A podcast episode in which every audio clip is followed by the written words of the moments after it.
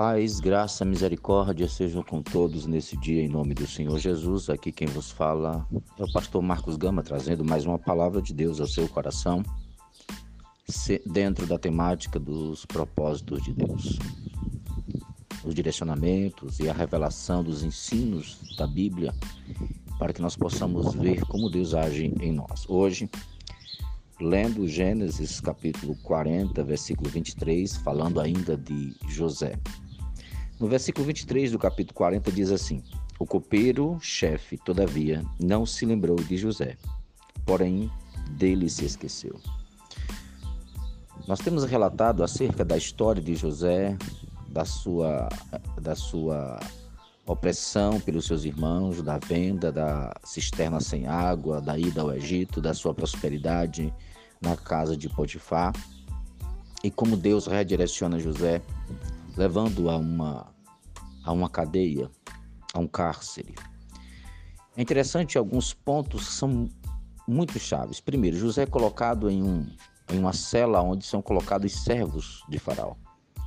Apesar da acusação muito séria feita pela esposa de Potifar, Potifar coloca ele em uma cela, digamos assim, especial. Talvez Potifar soubesse algo ou desconfiasse de algo. A verdade é que, de forma muito providencial, José é colocado nesta, é, nessa masmorra, nesse cárcere. E nesse cárcere, passado algum tempo, dois oficiais de Faraó, o seu copeiro-chefe e seu padeiro-chefe, são colocados também na mesma masmorra. E ali, providencialmente, os dois no mesmo dia, tem, na mesma noite, perdão, tem um sonho, cada um dentro da sua área de atuação.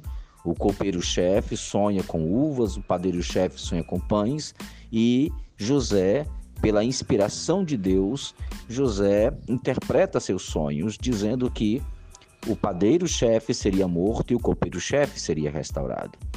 Mas ao copeiro-chefe, sabendo que ele seria restaurado, José diz: Olha, eu estou aqui injustamente, lembra-te de mim.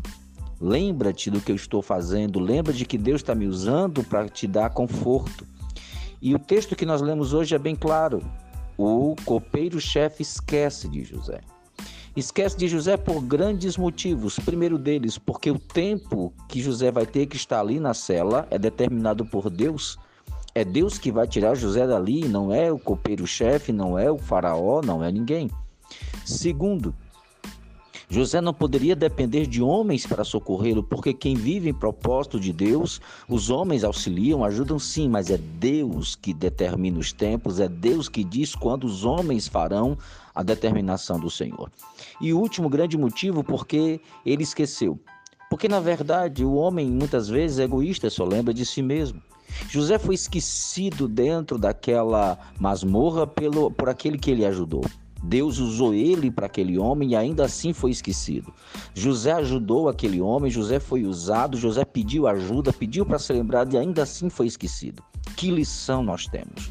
Que lição para nós sabermos que a toda ajuda que nós dermos às pessoas, de qualquer jeito que Deus nos usar para abençoar as pessoas, tudo aquilo que Deus nos usar para abençoar alguém, isso não quer dizer que a pessoa tenha um débito conosco. Foi Deus que fez isso. Como, como José mesmo disse, é, do Senhor vêm as interpretações. Aquele, aquele copeiro não deveria nada, José, porque foi Deus que usou. Então José é, tentou ver nessa situação uma forma de sair daquele propósito, daquele redirecionamento de Deus. E assim ele foi esquecido. Os homens sempre vão esquecer da gente. Os, os homens sempre vão esquecer que um dia Deus nos usou para a vida deles. Os homens sempre vão nos esquecer disso. Por quê? Porque é para esquecer mesmo. Quem deve ser lembrado é Deus que usa os vasos, quem deve ser lembrado é Deus que usa os pastores, que usa os profetas, quem deve ser lembrado é Deus. E quem cuida de quem é usado é Deus que usa eles. Na verdade, José é esquecido totalmente. Os homens ou o copeiro-chefe esquece de José. Todavia, Deus em nenhum momento esqueceu dele que durante os anos de prisão injustos, Deus o guardou e o fez prosperar.